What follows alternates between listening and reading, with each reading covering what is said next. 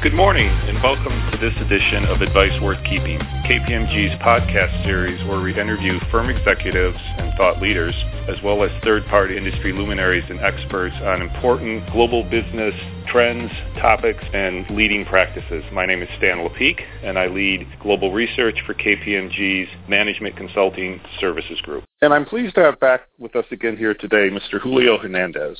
Julio is a principal in the U.S. firm focused on customer solutions. And Julio also manages the Global Center of Excellence that also looks at issues related to the customer. What we're here to talk about today is top trends for 2018. And I think with Julio, we'll get a relatively unique perspective, at least from the KPMG side, of what's really going on with the customer, what's going on with the front office. So we talk a lot about back office and service delivery of support functions. But what I'm very interested to hear from Julio about today is what he sees going on in 2018 and beyond relative to the customer and how organizations are interacting with the customer. So, Julio, thanks for joining us again here today on the Advice Worth Keeping podcast series. Thanks, Dan. Really happy to be back to talk about all things customer and how customer fits in to our client's agenda to segue from that, what is the client agenda for 2018 and beyond? What are some of the big trends you're seeing from a positive standpoint? And then we can segue into some of the challenges. But maybe to start out, what are some of the positive trends you're seeing relative to how your clients are dealing with their customers, interacting with their customers, and hopefully making their customers happy customers? Dan, I think the first thing is, at least from a commercial perspective, when we talk about the clients that have a P&L, that they're out there trying to you know sell things to folks, all of our clients are very interested in driving profitable growth. They're absolutely in a battle for growth, and this is a continuation of a theme that we've been hearing over the last couple of years. While they're very cognizant of cost, getting their cost structure, and always continuously evolving their cost structure, they really know that they're in a battle for growth, and they know they can't shrink their way to growth, so they know they need to win with the customer. So profitable top line growth is a critical component for CEOs moving forward into 2018, and we see that continuing into the future. A big part of that is because when you look at the valuation of companies, you look at the stock, companies are really traded on what you call their current earnings and the present value of those current earnings and future earnings, which is really around future growth. Future growth is powered by profitable growth. So really a key issue for our clients. There's certainly a lot of positive trends in the market. I guess if you look at it from a stock market perspective, if you look at it from the standpoint of relative stability globally, socioeconomically, what do you see as some of the challenges to profitable growth that you're seeing in your client organizations and that you're trying to help them address? Well, a lot of our clients are really interested in driving profitable growth. They also recognize they're in a spot where they have a lot of competing competition from existing players, from new players, and from players that aren't even out there in the marketplace. And so they're having to really address that. They're also dealing with a customer who is much more informed than they've ever been in the past and has the ability to switch very quickly and can also communicate in a very loud voice. So let's just talk about some of those things. The customer has more power than ever. They can communicate to others. They can get on to social media and say when a bad service is out there or a bad product. If they don't feel like things have gone the right way, they'll let the world know and that you could pay a price for that. Customers are also very interested in how trustworthy you are. The trustworthiness of the brand is really a paramount importance that. Customers today don't want complex solutions. They want it to be simple. Thank Steve Jobs for that by inventing the Apple. Thank Amazon for being able to create a really simple customer experience. We're also starting to see this emerging of what we call value-led purchases. Companies that are focused on a target segment that display certain values are starting to have some really great successes. An example of that would be Chick-fil-A. If you think about Chick-fil-A, they're not open on Sunday. They really try to hire folks who are going to represent them well who are very consumer and people centric, who are willing to say my pleasure after someone says thank you to them. And people are really flocked to that institution. Its sales and revenues per store are significantly higher than its marquee competitor. You're also seeing this point that we talked a little bit around customer power, but the democratization of communication. No longer do I have to be well connected to be able to have a point of view and share that point of view around the world. We're also seeing an emerging channel shift.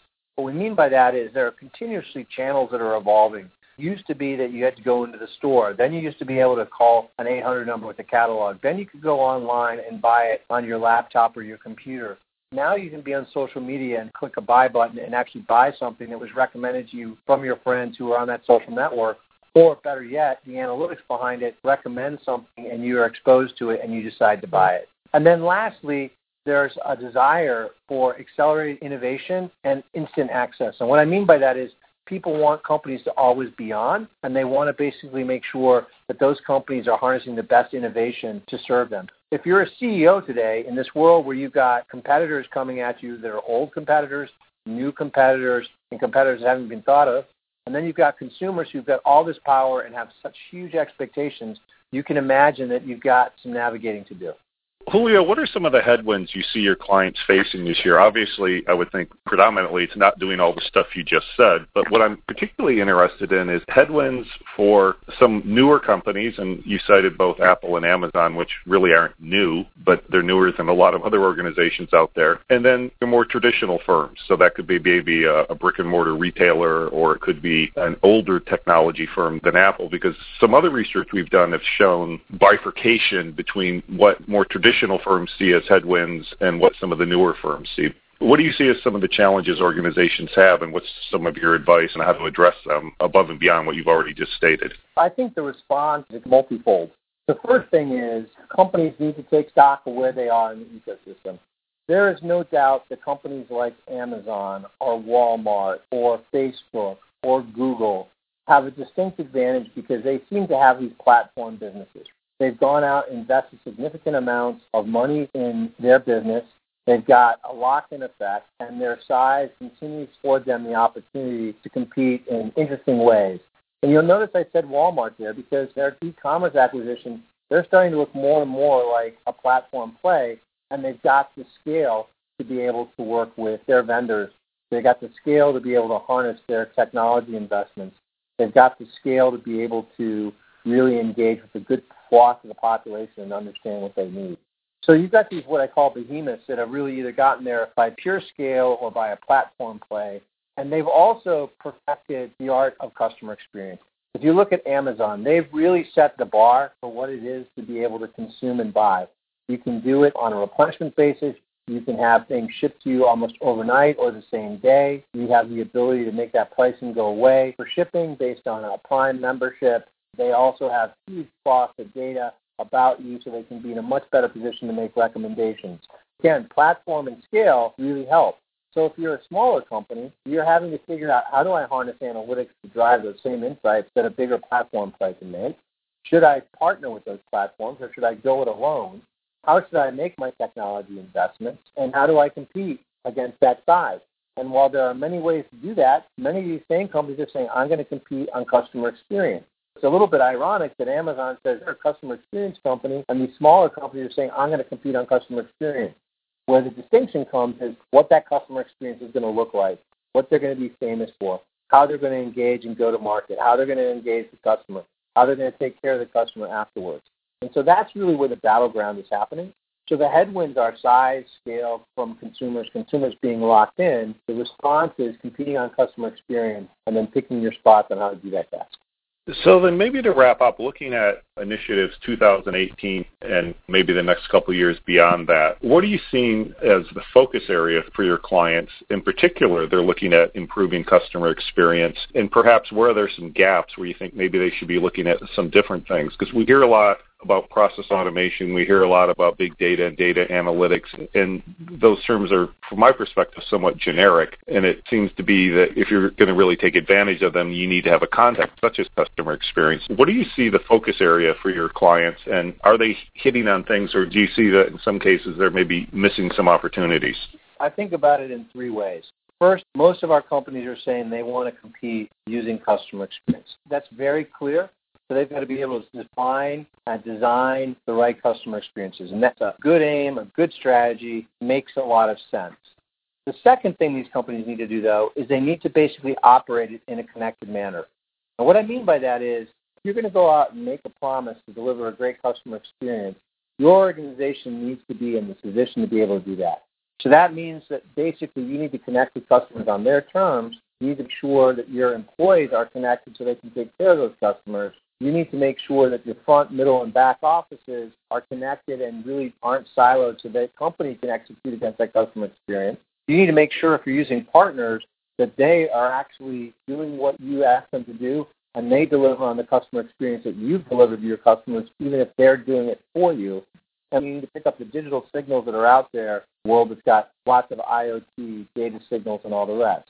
And then the last point is CEOs are having to pull their companies into the digital age. And that means they need to start harnessing these things that you talked about intelligent automation, cognitive. They need to think about better visualization. They need to think about personalization through really good decisioning and really good analytics. They need to think about robotics and taking costs out where the customer doesn't value it and placing that cost or those investments in areas that customers do value it in. Think about it basically threefold. I've got to design great customer experiences that are going to be relevant to the customers that I want to win with. I got to make sure that my organization is connected in a way to be able to deliver on those customer experiences across the value chain. And lastly, I've got to be able to take advantage of these emerging digital techniques that basically support this digital world we live in to take costs out where there are things that aren't valued and to put the investments in areas where they're going to be valued by the customer. And if you're able to do those three things well, I believe, and I think KPMG believes, that you'll be able to drive profitable growth and compete some strong marching orders there to wrap up, and I think that provides some hope for the 98% who aren't Amazon, Walmart, Apple, or some of the other top firms you cited, but there still is great opportunities for them if they adopt and embrace some of the principles you just outlined. So Julio, as usual, thank you very much for your insights. I think this is some great perspective on what organizations should be doing to actually make the customer experience actionable versus just the tagline. So thank you for your time today. And you can find the links to the items we referenced in the show today below the podcast. If you're online, of course, the URL for that is kpmg.com slash us slash podcast. That's a wrap. Thanks for your participation.